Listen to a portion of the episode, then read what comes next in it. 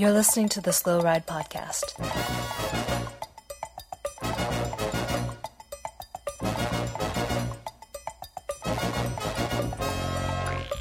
Bikes, advice, and rumors straight from the source. TheSlowRidePodcast.com and on Twitter at TheSlowRidePod.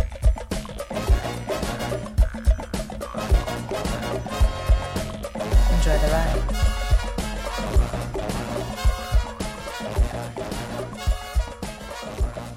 Hello and welcome to the 149th episode of the Slow Ride Podcast. This is Tim in Orlando.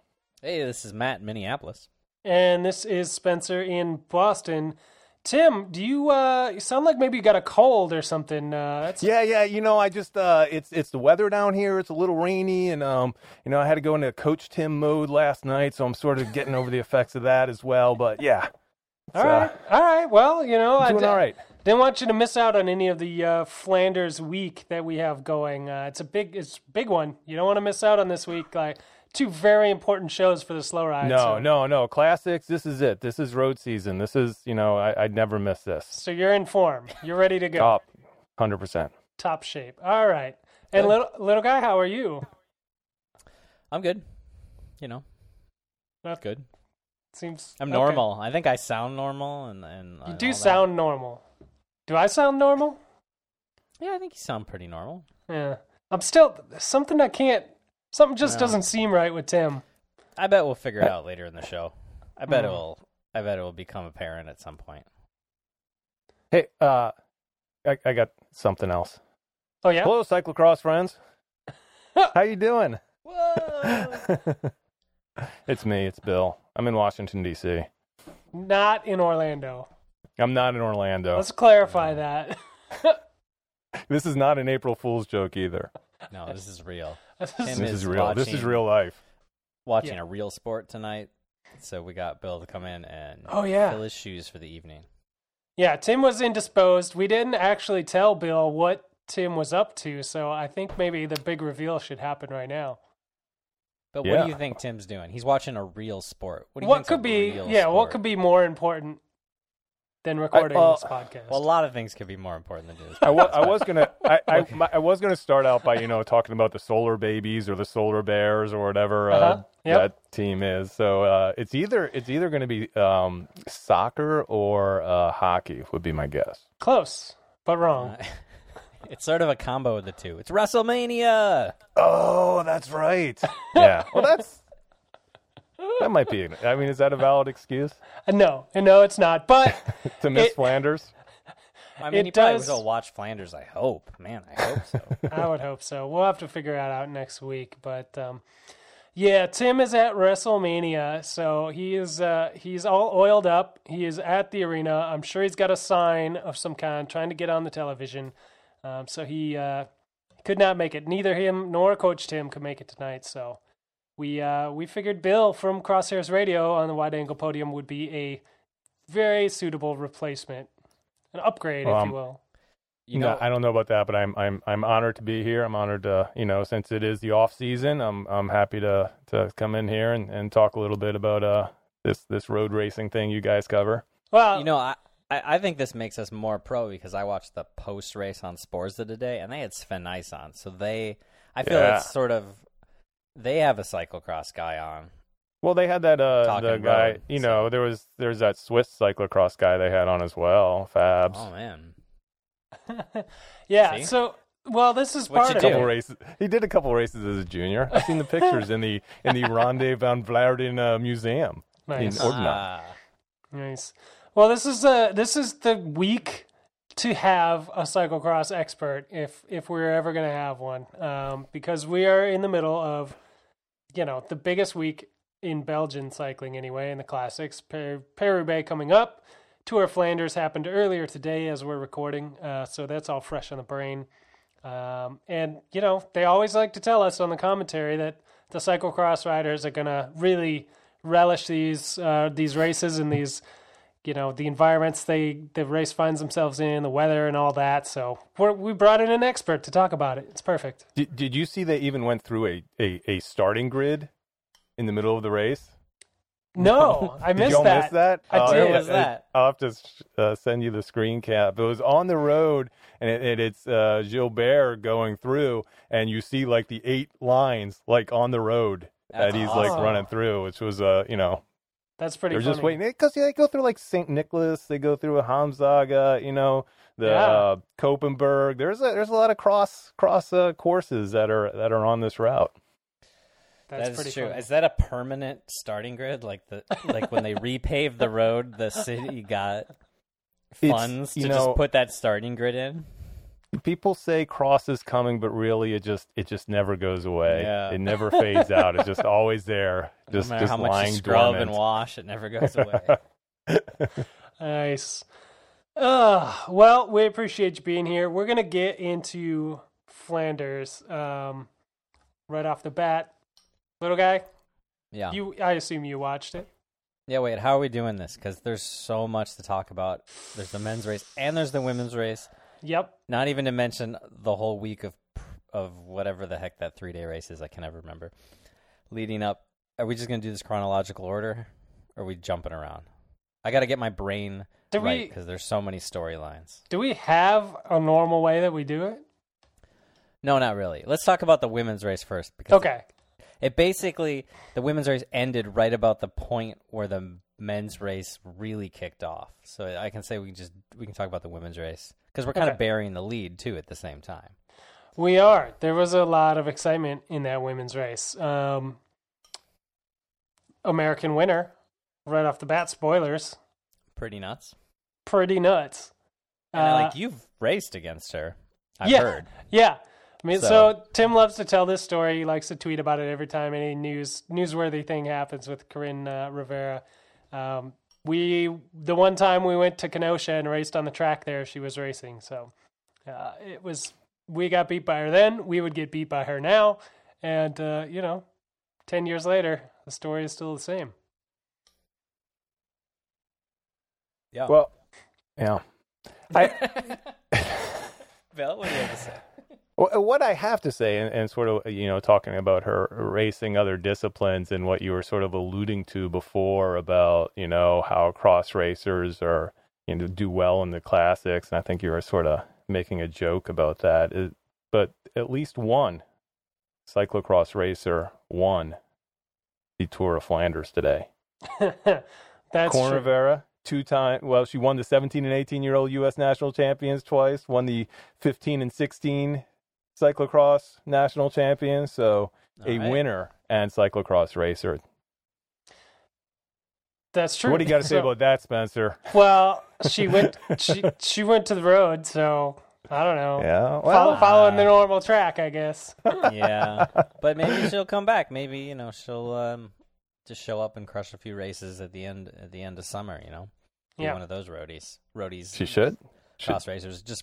You look around at the end of the year, you're like, look at that. I got 2 weeks of form. I bet I can just not do anything and just show up to a few races and win some money and crush everybody's hopes. Yeah, smash a few September races. Yeah. There you go. She should. Yeah. I mean, it worked for Chris Horner. So did all that foam he had on his top tube. Yeah. Oh, that was the best. He weird. Put the packing foam around the top tube so in case he nutted himself. And the stem. He wouldn't nut himself. What? Yeah. Yeah, at Jingle Cross. He was the row in front of me and directly to the right of me, and he rolls up with foam all over his bike. Amazing. Is that? Do you cover that in your book? Was that the same year he signed Tim's jersey mid-race? No, this was... it might have been the year before. He might have been on Astana when he did that, when he had the foam. It was later. It was great. It was weird. Anyway, the women's race. I only saw the end. Did you guys see any more? All I saw was the group and the sprint and then an American win. Yeah, that's unfortunately all I saw as well. Yeah, just the sprint. It was cool that they at least showed that. I got to appreciate that. But it was not easy to track down footage of that race. I followed a few... strings into the dark web and couldn't really get anything that worked. Just got to see the finish, but it was a big group that came to the finish, and the sprint was long. Yeah. and the sprint looked hard, and it was an awesome win. So it's still one of those things you sort of wish that they would, you know, since they're all out there and it's the same course, that they'd sort of switch back and forth between the men's race and the women's race, since it's there's really not a whole lot going on in the men's race by the time they're coming to the end. Yeah, that is a bummer, because usually it's true. It's usually the women's race ends right about the time, or like a half hour before the men's race usually gets interesting. It's usually just a group and a bunch of Wanty guys off the front, you know, right, talking to each other. Especially this year, since it seemed like it was such a longer lead-in with the start in Antwerp to actually get to the action. Yeah. It's been like a while. So I started right about the time Gilbert attacked and kicked off that group. Like, that's when I started watching. I basically turned it on, and Gilbert like pulled that group away with his first move. So I don't know if anything happened before that, but I'm pretty sure I saw everything that mattered. Yeah, I think so. I think if you tune in from 75K out, you probably see that. So you've seen everything. Yeah. Here's a question for you. Paris-Roubaix is like all the pressure's on Tom Boonen, right? That's like everybody's set up for that, going out it is with now. The win. Yeah. Yeah, well, exactly. So was this race, were they riding for Boonen in this race as well? Was Gilbert, was that the move to just set up Boonen? That's what I think, yeah. I think there's too many people that really want Roubaix, and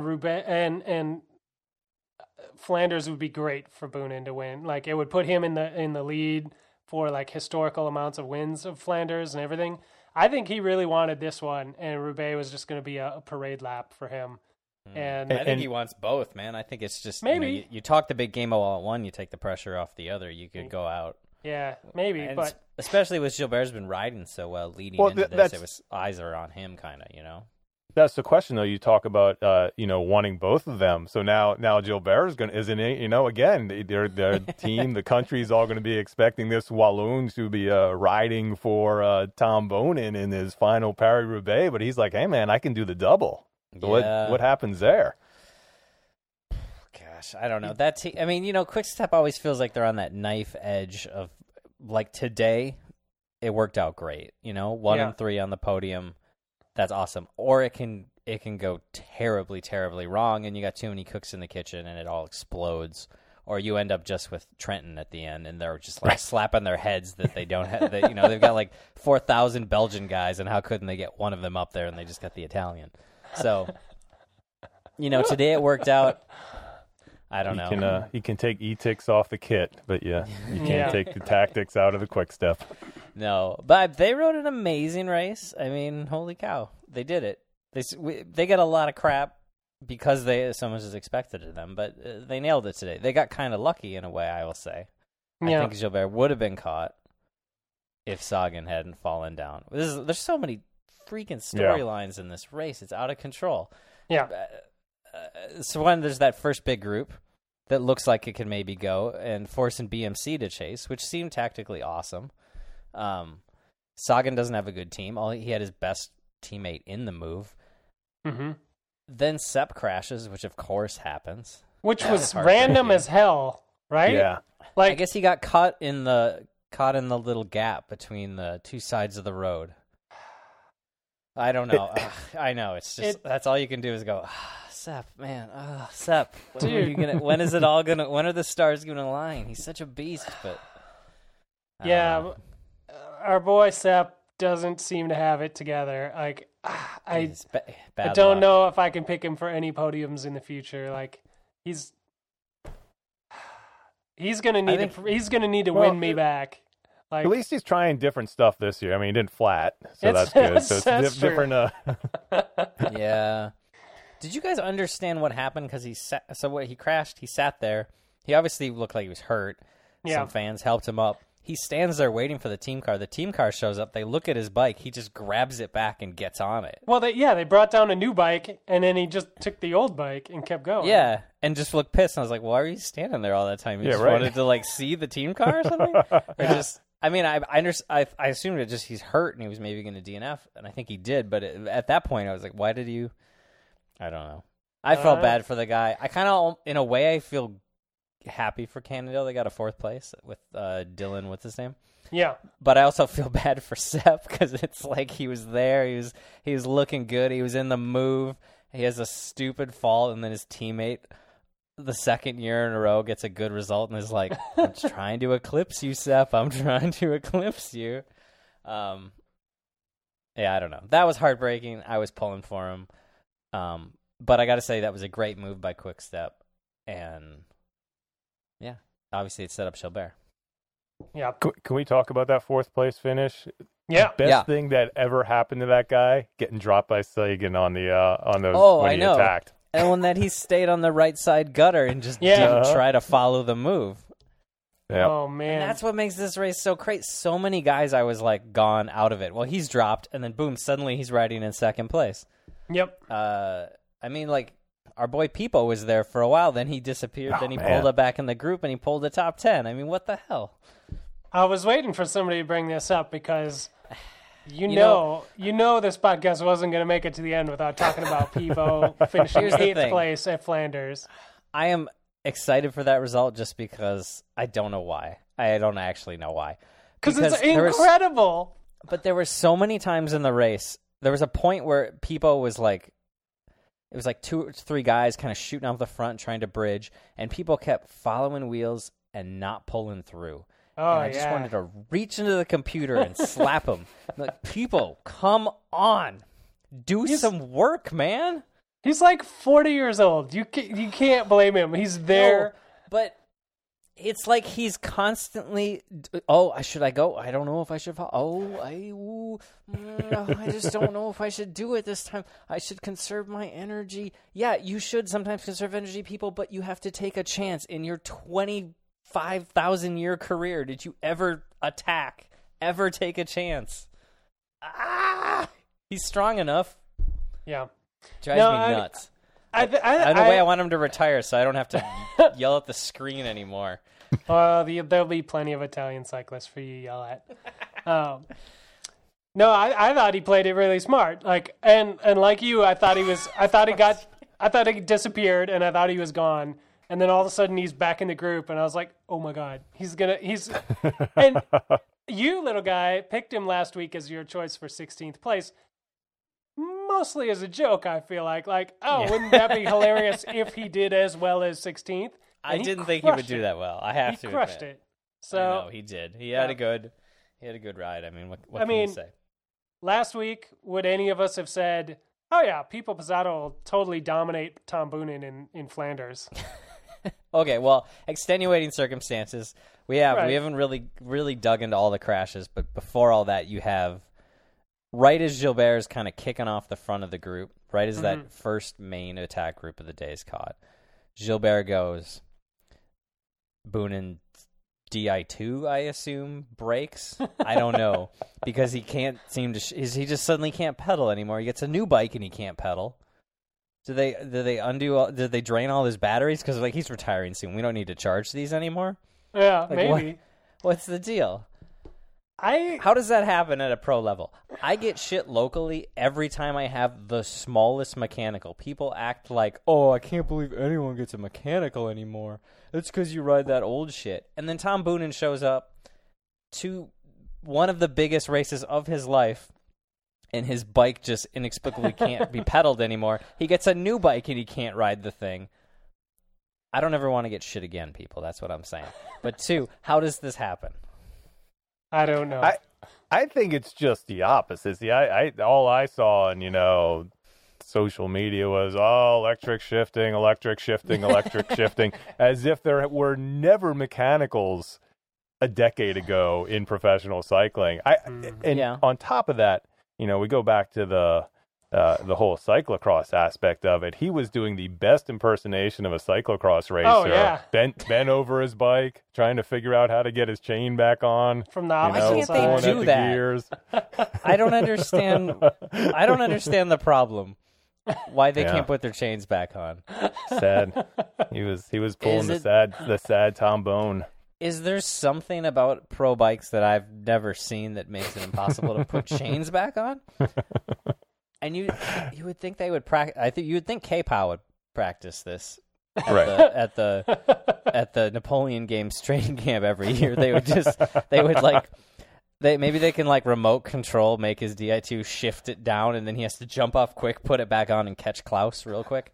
Yeah, I think that would be really good practice for him. But that was heartbreaking. I think Boonen was going to be there, at least be there to beat Pippo at the end, judging by the form he had at Ghent last weekend. Yeah, I agree. I saw the setup. I don't know how it would have played out, obviously, but I saw the setup happening with Gilbert. I thought for sure that was to make everybody chase and give Boonen at least a fighting chance of a podium in his last. That had to be the strategy in my mind. And once he, mechanicaled out basically three different bikes and was no longer in the race, Gilbert just, what's he going to do? So he just buries himself and benefited from, some more mechanicals and issues behind. Yeah. So, and just having a clean race and, attacking at the right spot because, we haven't really gotten into the other because he, it still was almost a race at the end, even with all of these crashes behind him. Yeah, It was close. I mean, so we can play the what if game. You guys think? So if Sagan goes over that climb with Sagan, Greg Van Avermaet, and Oliver Naesen or whatever his name is of AG2R, you think they catch him? Because I think they catch him then. The move that Sagan put in, it looked like he was ready to shut it all down. And if he was able to, because, again, that acceleration, and he was just pulling seconds back even just on that little section before he went down. Yeah. And I know you can get into the whole, I don't want to take anything away from Gilbert because obviously he attacked like 90K out and he went solo. Oh, yeah. 50K out. So you do the race and it happens. But, judging how close that Greg got to him with the Dylan guy from Cannondale Draft, who obviously wasn't quite as strong as those other guys, just those two guys with Terpstra sitting on, and they still came, 30-some seconds down? I got to say, they were going to catch him. Yeah. Should we talk about that crash? We should, because I don't know what the hell happened. Do you know what happened? I was held like the kid. He got his handlebars caught in the barriers. I mean, they were also the slanty, footed barrier, so it could have been a wheel, but I think it looked like it was up top, like his hood, may have caught somebody's bag or something, Wasn't there a jacket or something that was in... But the jacket was later. The jacket was later. Look at the replay, the jacket, they all go, and Naesen, I think, was the one that pulled the jacket down, sitting in third. Yep. Okay. Yeah, Sagan was the impetus of the crash, and Van Avermaet hits him, and Naesen hits the barriers and takes a jacket with him as he crashes. So it was there, and it looked like the culprit initially, but a video replay exonerates the jacket from any wrongdoing. I love that. So, do you guys think just because... Naesen knew he was going to be spooning and cuddling with Sagan, he maybe thought they might be a little cold, picture. So he grabbed the jacket on the way down just to maybe cover up, maybe come on, they're modest. It's a little cozy. That was adorable. It was cute. It was. I know they didn't want to do it then and there, but I mean, come on. I mean, he's living the dream, right? Like probably all of us would be, Yeah. Who would not want to spoon with Peter Sagan? He was living two dreams. I mean, he probably was asking him for his autograph while he was down there. Yeah. If not Pippo Pozzato, then Peter Sagan. Come on. Yeah. I mean, I got to say, maybe, I think his number one dream was to crest the last climb of the day on Sagan's wheel and ride that wheel to a podium finish in the Tour of Flanders. Well, maybe, that might have been his biggest dream. That's not a bad consolation prize. But, that really changed the race. Holy cow, did that change the race. Would you say is maybe the closest he's going to get to a World Championship jersey? Oh, maybe, man. Nice. I don't want to count him out. He's been getting some good results lately, and he's a pretty young guy. So he's got really white teeth, too. So, I mean, it's like he's just got those things whitened, I think, before the Sporza interview. Nice. So Sagan crashes because he's riding right up next to the barriers. And we, you know that that's a technique that these guys use every time they hit a cobbled section. But it seems like it's a better tactic in Paris-Roubaix because those cobbles are much more punishing and they're for much longer sectors and it's flat, where it's not as necessary. But to ride on the dirt on the side of the cobbles, but Sagan's not going to do things conventionally, right? He's always going to take the chance. He's always going to race how he wants to race. And this is all my lead up to, did you see what Van Avermaet's comment was after the race about Sagan's riding? I did not. I bet it was really friendly, though. Let's hear it. He blamed Sagan for the crash because you should never be racing that close to the side. So my question for is, then why the hell is he following him? Yeah. You have to be on his wheel. And he's like, hey, you should never be over there, and you crashed, and you screwed everything up because you were doing this dangerous thing over on the side. Yet he's like 2 inches off of his wheel. Why isn't he, over there with the Cannondale guys getting dropped? Well, that's the same argument I was going to make, like, at the last Cat 2 road race I did when everybody went over the yellow line and I was the last guy in the echelon. I was going to just say, hey, you shouldn't have been doing that, guys, but obviously I still did it because I had to hold on for dear life. He's probably thinking the same thing. Yeah, I agree. Greg seems like kind of a whiner. Yeah, the smart guy was Barely or whatever his name is, and he just rode his climb, and suddenly he's like, "Oh, look at that! Shooting for a podium now." He's like, "Oh man, I just got dropped. Time to just soft pedal it and catch that next group." And whoa, look at that! Sweet. I mean, he had the wherewithal to see that there was a little patch of dirt on the other side of the road as well. That there was a grass hill next to and no barriers. And It was like, hey, this looks a lot safer, and just hung out over there. And it worked out well for him. So kudos to Cannondale finding the marginal gains that nobody else is finding. And you almost have to forgive, in that instance, the use of those slanted barrier feet because they're putting them on, in cow fields and on. Right. It's not like it's even ground, and it's not like they're going 50 miles per hour in a sprint at the end of a race. Right. It's it's more crowd control than anything else. Yeah, that's true.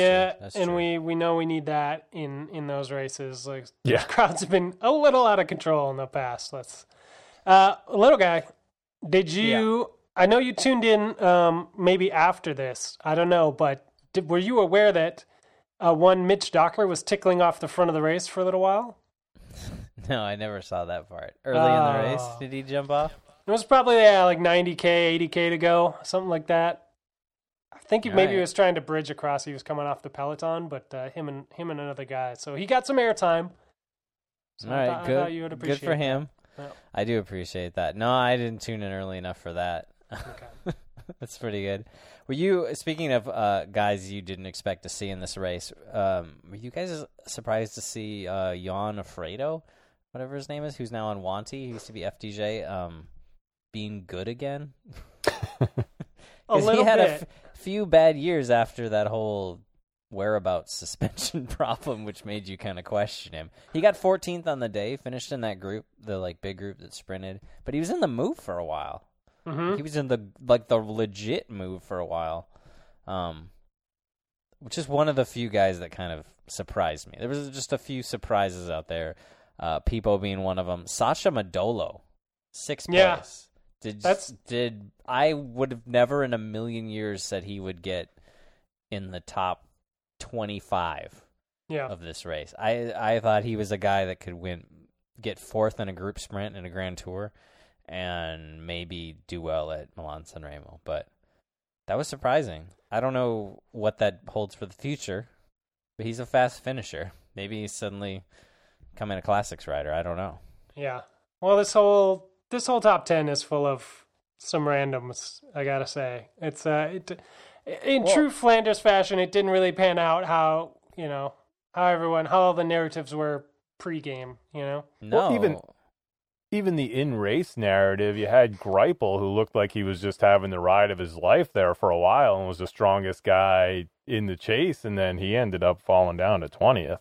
Yeah, he kind of blew up and lost a bunch of time. Well, what about freaking Sylvain Chavanel turning back the hands of time? Nice. Yes. It seemed like since he left Quick Step, he's been like, it felt like when he left Quick Step a few years ago, he lost 2 miles an hour. He hasn't factored in anything as far as I can remember, at least off the top of my head. I just can't remember any moments of him being there in a race. And holy crap, there he is, top 10 again.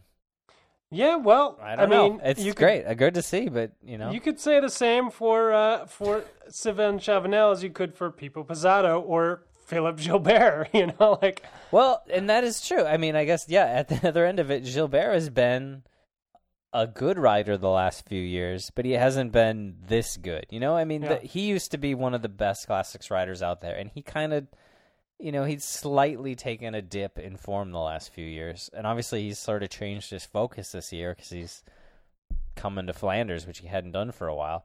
Yeah. But, yeah, obviously back on top. He's been flying the last few weeks.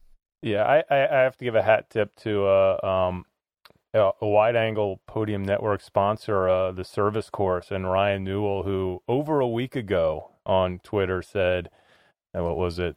Something along the lines of, always great to follow Gilbert in a contract year. Very nice. Oh, is that? I didn't know it was a one-year contract he signed. Well, all right. He's going to win Amstel then and Liège, I guess. Well, he said he had three monuments now? So he's got a couple left to go. So he might be very well targeting next weekend. Since Ryan's a writer, you know, he does like writes for Velo News. I have to get the quote right. It's I love contract year Gilbert. Okay, all right. Okay, better. I feel better now. So we're not paraphrasing now. We're quoting. Nope, that was a quote. Good, excellent. So Gilbert, you know, he'll probably look at Roubaix through a serious lens. He'll be looking at the Japan Cup and many of the other monuments that are not on his wins list. But we have some business we need to get to. There was nobody that nailed 16th place.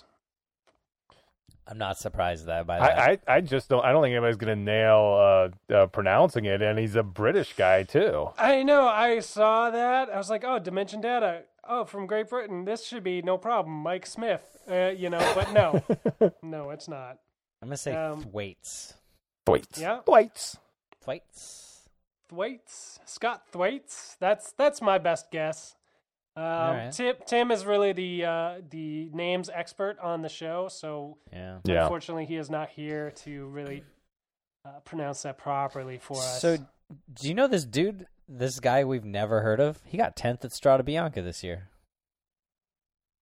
Oh, I didn't know that. This guy's legit. Radar, who the hell knew who he was? But it turns out he's got two pretty legit results this year. Well, so good job, guy. I've never heard of. This is why the 16th place contest is great. Oh, you want to know how tall he is? Yeah. He's 1.78 meters, which I have no idea what that translates into, but I think it translates into tall.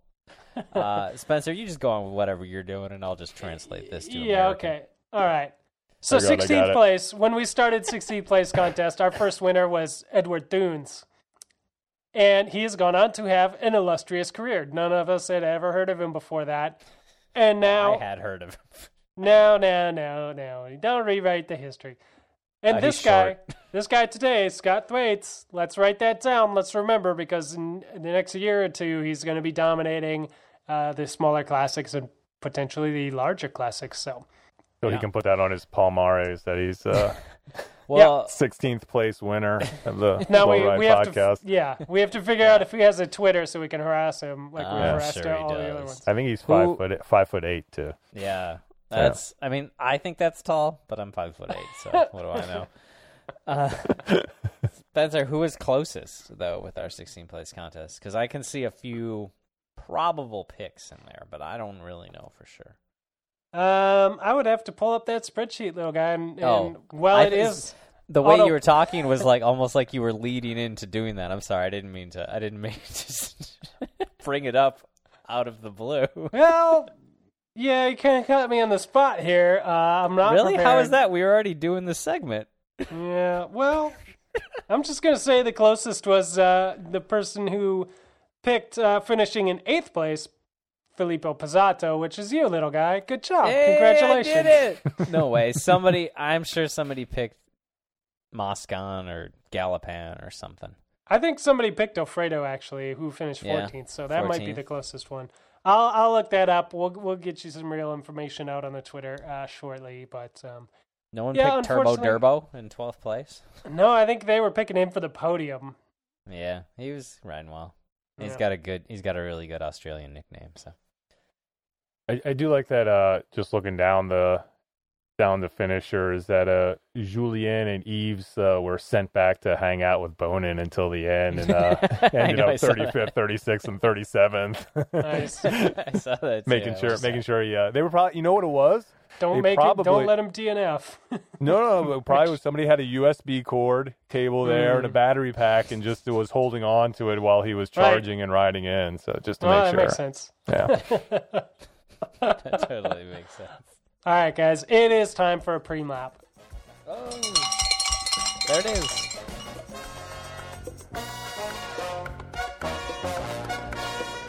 This is Elred, bartender at Sluggo's. Who is this Stephen Hyde character? You're listening to the Slow Ride Podcast.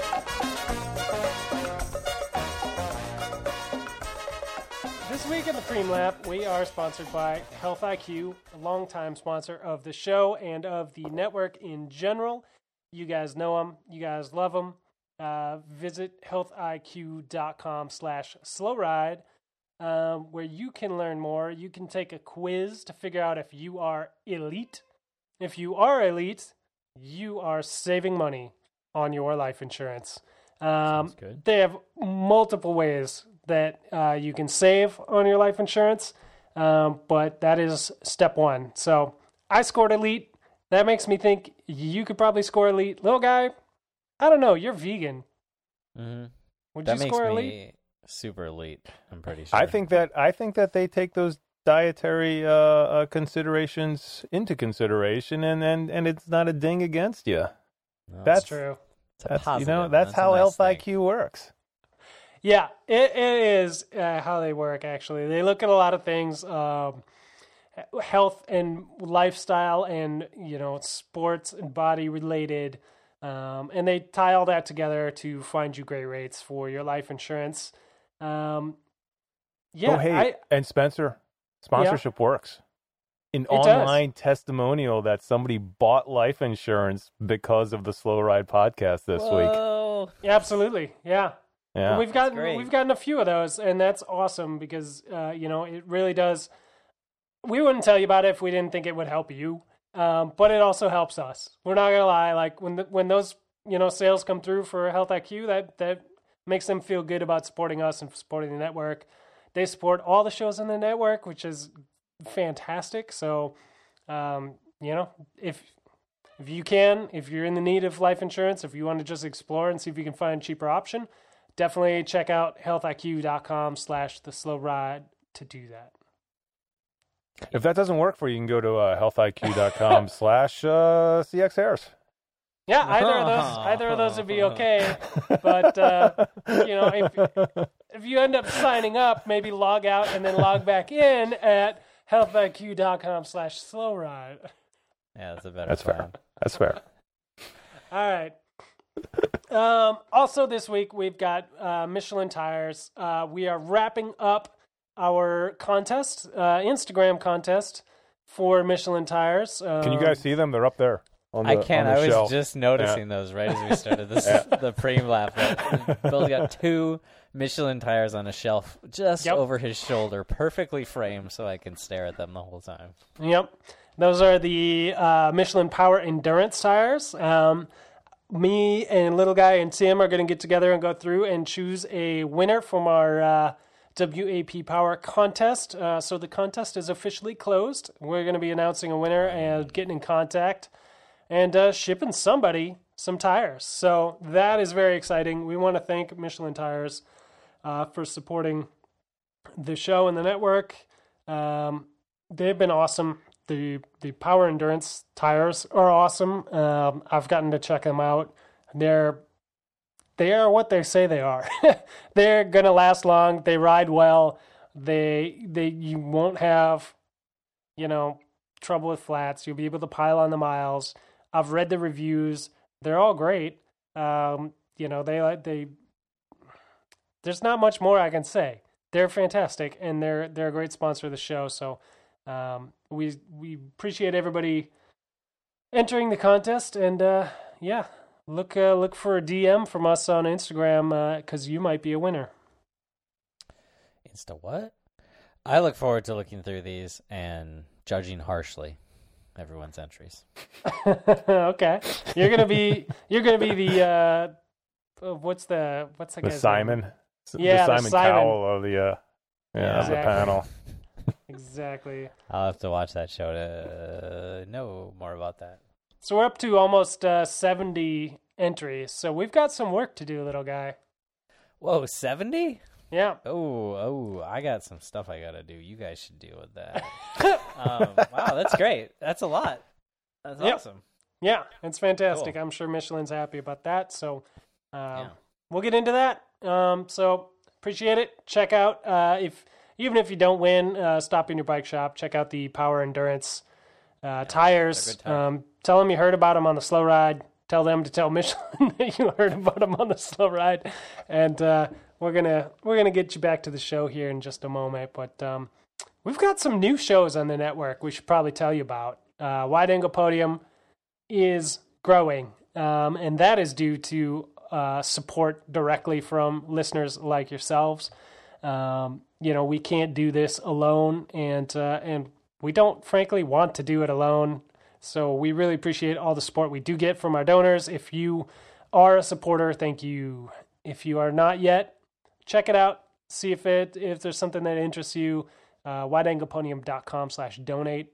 We got great shows like We Got to Hang Out. We just added to the network. Which if you haven't checked out, you should definitely do so. It's great. Yeah, the last one was Seamus McCollum, the chef. That was a great episode that they just did. It really, I enjoyed that one a lot. I'm enjoy all their shows, but I'm digging everything they put out. Yeah, it was super good. And we've also got the Dirt Field, which Bill produces with Lindsey Bear, are going around the pro circuit and interviewing, having conversations with people that she runs into in her life as a professional, and one's also super interesting. Yeah, and what I'd say about that show is that even if you don't, and this goes with all the shows, Crosshairs Radio as well, even if you aren't super familiar with the name, that shows up on the episode, just give it a listen anyway. Especially with Lindsay, I guarantee you that she's gonna give you something fun and interesting, and some interesting people to listen to. So even the more unfamiliar names you should check out. And coming up, she's gonna have a more familiar name. I believe next episode we got Ted King. Whoa, very nice. Ted King. That guy likes maple syrup. Yeah.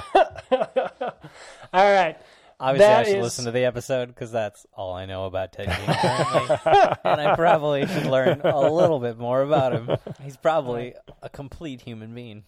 He may be. Probably. Well, one way to find out. I hope he comes on and he just says maple syrup like 100 times and then out. Possible. All right. Well, let's get back into the episode.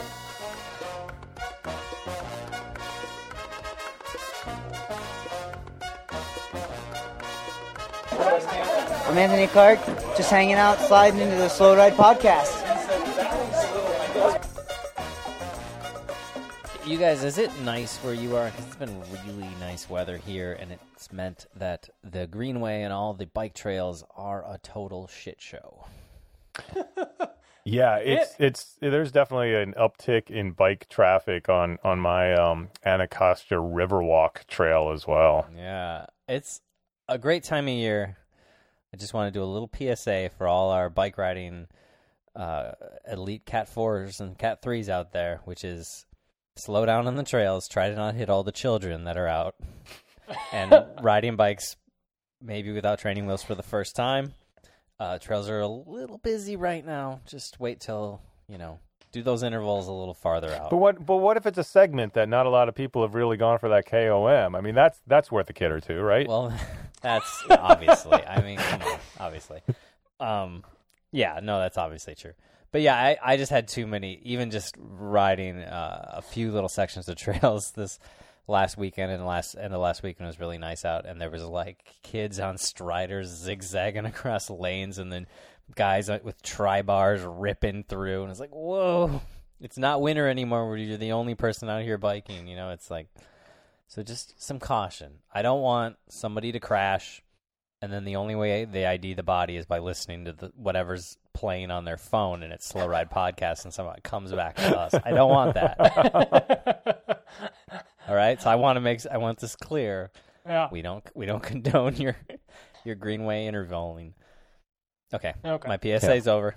On the other side of that, if you are not on your bike and you're out there either with your dog or possibly your child, if that's the way you roll, the Flexa leash, leave that at home. Just get a leash that is one duration, be it, 5, 4 feet, whatever it is, and it should not extend past that. It should should be the full limit of leashes. That is a great point. I had an interaction with one of those leashes this week where, Spencer, you'll know this spot, getting off the Greenway on Bryant. Oh, yeah. Some of our listeners will know this. It's a climb up out of the Greenway. So I'm going up a hill. A guy is on his phone. His dog is pulling the leash out and running across the thing in front of me. He spins around to straighten the leash, looks at me, and then looks back at his phone, never thinking, where's my freaking dog? All the way across the trail? Yeah, it is, dude. I had to stop going up the hill. It's not like I was going that fast. It was stupid. Oh, man. Come on. Pull your leashes back, people. Yep. Much like a lot of racers in Flanders today, you had to stop and put your foot down on the hill. I had to do that sad walk up the which can we talk about that for a second? And just bringing it back to what you were demeaning cyclocross in these road races. Us? Never. These guys had to climb the Kopenberg once. But how many K did they do before it? So, they're not riding on the grass. They're not riding in the dirt. They're not getting off their bike. Like, during the fall, they have to ride the Copenberg, 10, 12, 15 times for one race? Yeah. I mean, come on. No, it's true. That's the challenge. I can't even believe they even ride half of it on the grass. They only ride on the cobbles for half of it. That's true. That is true. Because they can't do the whole thing. They have to get off their bikes and run part of it. I can't believe, speaking of cross so far, we haven't talked about the fact that Gilbert dismounted and lifted the bike up over the line.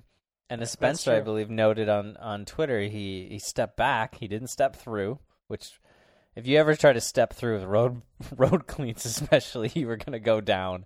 Yeah. We had our final... underground garage race this past Wednesday, and as part of it we had a relay race. So it was, since we're DC, we had our feds versus contractors relay race, and that was on the shiny slick garage floors. Oof. The difference between the people who are wearing road shoes versus cross shoes, the guys that actually I think changed bikes and all had platforms on their bikes and just had regular shoes on, did the best. But the dudes on road bikes, man, that's scary. They were just sliding across there like they were hot wet cobbles. Yeah, that could be tactical though. You dismount 50 feet early and slide your way. Slide in, it's like a little drift into the corner. Yeah. Exactly. That's pretty sweet. Spencer, do you remember years ago when they did the Witch's Tower time trial? Yes. Alley Cat. Did you do that with me? No, I don't think I did. I think I went to it for some reason and did not participate. We stopped. It was on a Saturday. We did a road ride and then we stopped at it, and it took forever to start. That's right. That I had kind of a similar thing, is that I was on my road bike and I didn't know where at the Witch's Tower it ended, and I thought for some reason I kind of came up the wrong side of it, and I realized I had to run up 3 steps. And then so I had to unclip and run up 3 steps with my look cleats on, which was really awkward and stupid. And then I thought somebody was standing right there, but they're like, no, you got to hand your thing to the guy up there, and you got to touch the tower. So I had to get back on my bike, ride, and then unclip and then run up a little bit more. And then I got third place. It was stupid. So that's I was story. Stupid more than that. Anyway. But we had done like 60 miles that day, and then you crushed a bunch of messengers. I'm a beast, man. Yeah. I mean, the point of the story is how beastly you are. I would have won that thing by like 5 minutes if it hadn't been for that pedal thing. Okay. All right. Let history remember. Yeah, okay. It's logged forever. Well, this show should be archived in the Smithsonian at some point. So let's get into next week. So we're already well into this show, but let's look ahead. Take our lessons learned from today and apply them to Paris-Roubaix. Completely different race. Hey, Spencer. Yeah? In honor of moving on to Paris-Roubaix and another Belgian race, can I do a Chris Horner quiz corner? Well, don't ask me. Oh, Matt, can I? It's TM Little Guy Industries. Yeah, that's fine. Do I have permission? Okay. So here, in preparation for all these races, you always get these hack tweets and jokes out there about Belgium, actually during the race too. So I want to know what, and I'll give you some examples, but what the best hack line for being an optimist in Belgium is. So, for instance, an optimist in Belgium is the one with a backyard pool. You hear that a lot with them on these broadcasts. Yep, okay, or even better, the one that you hear the most. Optimism in Belgium is solar panels on your house. You see that a lot. So I want to know from you all, and also just from the Slow Ride community, what the best hack line about being an optimist in Belgium would be. Okay. So this is a challenge for our listeners? Yeah. All right. Man, yeah, because I don't know if I have anything good offhand to say. Just hashtag Belgian optimist? Yes, yeah. I like it. Okay. Hashtag Belgian optimist. Tag Slow Ride. Tag Crosshairs. We'll see what comes out of this. So I'm curious. Yeah, you can't use the backyard pool. And you can't use solar panels. Cool. No solar panels. Those are taken. What else you got? Right. What other stereotypes can you come up with? I'm going to mull this over. I like it. Yeah, I'm going to need a minute. Yeah, this has been Chris Horner Corner has never involved so much deep thought. It's usually sort of just like a quick gut reaction thing. But all right. This is what happens if you actually have Twitter. You get to see these things. It makes you look smart. I like that. Spencer, you want predictions? Yeah, I want predictions. I'll give you predictions. There's an unpronounceable race on Wednesday, and then Paris-Roubaix happens. But you want a prediction about Roubaix, right? Not that. Well, we all know Tyler Farrar will win the unpronounceable race for the second time. I hope he does. Oh, and he takes the man bun down on the podium, and shakes it out. Oh. Yeah. Okay. Is he the last man bun now that Sagan has gotten his haircut? Did he get his haircut? Oh, shit, I didn't even know that. Didn't he? Isn't it shorter? I don't know. I didn't. I don't know because you don't get the post-race, him sitting there with his hair down. And yeah. I'm hoping in those post races when he wins now, he starts pulling a fedora out. Like he gets that fedora from the cooking videos out. Like his like helper comes over, you know, and he pulls out the Musette bag and it's gummy bears, and then a fedora goes on his head. Fedora full of gummy bears. It just eats them straight out of the fedora in one shot, and then plops it on. Ugh. That'd be good. So how's the race gonna play out? Okay, Roubaix. What's gonna happen? Sagan is gonna attack from the gun. From the gun. Okay. He's gonna attack from the gun. Quick Step's gonna not know what to do. They're going to panic. They'll all run into each other, cartoon caper style. Okay. And people will get 16th. Is he riding? Probably. I don't know. It's hard to know anymore. He's on such A-quality teams. I do think Sagan is going to be out for blood, though. Okay. That's fair. I think a guy like Kristoff is going to be pretty good next week, too. Interesting. So. Those are my immediate predictions. What do you guys think? Are we keeping the same rule as last week where you can't pick GVA and you can't pick Sagan? Yeah, I guess we probably should. All right, never mind. I mean, you can remember all that, but I have to pick somebody else to win. Yep. I pick Oliver, whatever, Naesen or whatever from AG2R, who crashed today with them. I think he is. He's also out for blood, you know. Yeah. I think he's got a point to prove, and he's gonna be there. He's gonna surprise the favorites. Interesting. All right. And if Pippo's riding, solid 16th place is in his future, but I don't actually know if he's riding yet. Trying to learn good. That, but that's pretty good. I think this will follow, you know, kind of a normal Paris-Roubaix script where a decent group of 20 gets away after the Forest Arenberg, and that gets blown up around Sector 7 or whichever that one, 10, whichever is the big one. And we get, you know, guys, just it sort of blows up until we end. We'll have guys coming in one at a time for 1, 2, 3. I think if I can't pick Sagan and I can't pick GVA, I do think Tom Boonen's going to be on this podium. I don't know where, but I do think he's going to be on that podium. Outside of that, man, it's kind of tough. Like, I think Degenkolb was close-ish today. I think they're riding for him. I think he will probably do better at Roubaix than he does at Flanders. So I put him up there. And I got to pick somebody from Cannondale because they always pull off some weird stunt at Paris-Roubaix and do really well.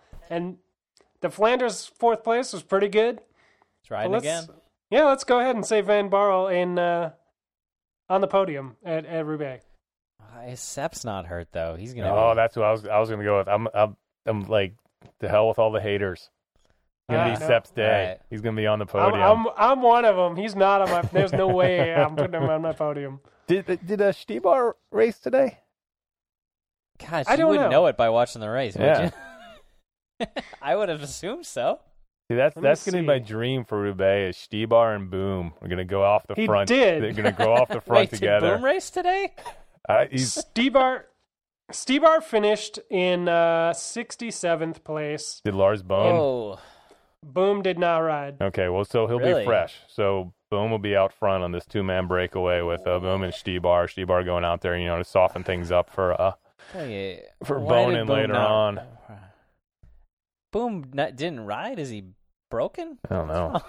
Still, yeah, I don't know. Can I? That team has nobody within any chance without him in the race. So I'm looking at the odds for the race for Paris-Roubaix. So you got Sagan at 4-1 highest odds. Jesus Christ, that's too much for any bike race. That's too much. Boonen is 8-1 second. Ooh. On the list. Okay. They had to reshuffle this as of the end of today's race because Philippe Gilbert is now also up there at 8-1. And then Degenkolb, Greg Van Avermaet at 12-1. Sepp's a good deal, 19-1. You know, Christoph, that is a good deal. 21-1. So. But I'd go Luke Durbridge for the podium. Yeah, that's a good bet today. 67-1. Next week, yeah. That's going to be it. That's my outlier. Yeah, right. I mean, Orica Scott actually has a pretty solid team. Durbridge, Heyman, and Kirkland, or Kirkalier, or whatever. Not to mention, like, they've got that Magnus Cort Nielsen guy and Luke. Do you want to know a crazy? You want to know a crazy bet? Why wouldn't you take this? So, this is a UK place. 23-1 odds. Any other. Does that mean you're just picking the field? Yeah. I would take that. Yeah. No, that's the best bet by far because there's so. I mean, as we saw today, watching that basically means race. You can't. So here are the not any other. So here's the guys that can't win for you to cash in: Terpstra, Bosenhagen, Stannard, Christoph, Van Mark, Van Avermaet, Degenkolb, Gilbert, Boonen, and Sagan. Anybody else wins, you get paid. So Pozzato is a shoe-in. Yeah. So that's team's not riding. No. Oh, well. Wait, but that means like it's more of a shoe off. Did you say Oliver for the dude who, the AG2R guy who crashed today? He's not listed in there. He's not listed. So a guy who's been, so this is the same. I just feel like these betting sites sometimes are insane. And, there's a guy who has been in, doing well in all the classics, who was in the move with a podium today. Yeah. And is riding next week, and they're just like, nah, he doesn't even warrant some odds. Yeah. Yeah, well, that's the money is on any other. And this is a race where it's not so much the powerhouse guys, like the time trial kind of guys can get away, like the big time, like Consoleras, like the Tony Martins of the world. They can do really well. Yeah. Well, the whole Orica Scott team is at 23-1. Plug your money down, because I'm going Zico Waitens. Zico Waitens at 750-1, or Hector Carataro at 1,001. Oh, Hector is going to win this race eventually. So I want to jump back to last week's show, little guy. We had a discussion about top U.S. rider between Taylor Finney and Tyler Farrar. I just got to say, who did it? Taylor Finney crashed out, DNF'd, and Tyler Farrar did finish in 121st. So that's a man who's finished top 10 in this race. I'm saving it for next week, where he will get 16th place. All right, that's a fair pick. Do you get a 16th place? I did, and I lost it. Where is it? I had a guy I was looking at, and I don't even remember anymore. You gonna make me edit this? No, you're not gonna have to edit this. This is smooth. I'm gonna say Stein Vandenberg comes out of wherever he's been hiding since they left Quick Step. It turns out it's AG2R, and gets the 16th place that we know he would have gotten if he was still on Quick Step. Nice, excellent. I'm going Tony Gallopin does one better. He gets he pushes a little bit harder. He's able to one up from Flanders and get on that 16th step. Sounds good. I'm really surprised that he's riding Roubaix. He may not be. Doesn't seem like a kind of rider who would be. I mean, he is. He's on the start list. Okay. I mean, but I'm surprised. So I'd like to see it. Be good. And I'm just going to throw out a ceremonial 16th place for Tim. Since he's not here, he's going to pick T. Spanute to finish 16th place, because that is the bike racer that he knows the name of lately. I thought he was going to pick Marco Kump. Nope. From the UAE Team Emirates. He's from Slovenia, and Tim always likes to pick the unknown riders from Eastern European countries, but... It's possible. I feel like his default lately is T. Spanute, but yeah, it is T. Spanute. It's a good name, man. Good name. Well, that does it. We did it, guys. We did it. Nope. I got one thing. Oh Jesus! What? So imagine you have a bike and you're at a bike rack and all you have is a very small padlock, one you would use to lock a storage locker. How would you lock your bike? This seems like a quiz corner too. It is kind of a quiz corner. It's the bike rack quiz corner. I saw a bike this week locked in a most interesting way. I would lock. Let's see. I only have a padlock. You only have a very small little padlock, and it's a bike rack that has thicker sides and back, and then has those thin slats, like where you usually they want you to put your tire in it, but they make absolutely no sense to lock. Did they lock a spoke to the rack? No, but that's a good option. This is better, though. Did they lock their chain to the rack? They did! Yeah! They locked their chain to the rack. That was pretty good. So cool. I walked by, and this bike's, tipped over, and it's some junky mountain bike. And then I was like, oh, that's an abandoned bike. And I was like, oh, not quite abandoned, because it's still locked. Just barely. That was some. Was it like a padlock with a key, or was it like an old gym locker with numbers?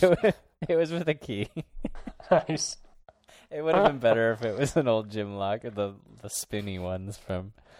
Man, I remember seventh grade having totally forgetting my code and being at my locker for the first day. Like, oh man, I'm gonna be late for class. It was the worst. The really cheap ones, you could actually pull and feel the tumbler sort of go in. That's going to keep your colored pencils safe. Yeah. Okay, we've done it. I got now Now we've done it. Who gets to be Tim for the outro? I can't do that part. I can't either because I forget what he says. I think it's you. Shit. Okay. Well, what is he? We got to wave. Make sure you wave. Well, no, I know that. Okay. Got to wave. No. And with that. Yep. There you go. He steals that from Top Gear. And with that, we'd like to thank you for listening. Back to the studio. Oh, I stole that from Top Gear. We'd like to thank you for listening to the Slow Ride Podcast. We know you have other choices in fine podcast listening, and we thank you for listening to our show. Do us a favor, check out healthiq.com/slowride. Check out Michelin Tires and their Power Endurance line of tires. Great supporters of the show and the network. Check out the network at wideanglepodium.com. You'll find some other great shows there. Mountain Bike Radio, the Crosshairs Radio this week. Check it out. Yeah. Sorry. Many great shows like Crosshairs Radio, which is morphing into Mountain Bike Radio, I guess, for the foreseeable future. So that should be actually pretty cool. Dirt Field Recordings we talked about. We got to hang out. There's the Honest Bicycle program. The Meyerson Line's got some interviews up there. And all kinds of other great stuff that, if you like this, you're going to like something else. It's a pretty, open and shut case there. You don't need lawyer Bill here to tell you that. We'd like to thank BK1 for the intro and outro music to our show, and we'd like to remind you to wave to your fellow cyclists when you see them out on the road. It's the right thing to do. It is. It is the right thing to do. Yeah. I mean, there's no other reason than that. It's easy, it's simple, it makes everybody happy.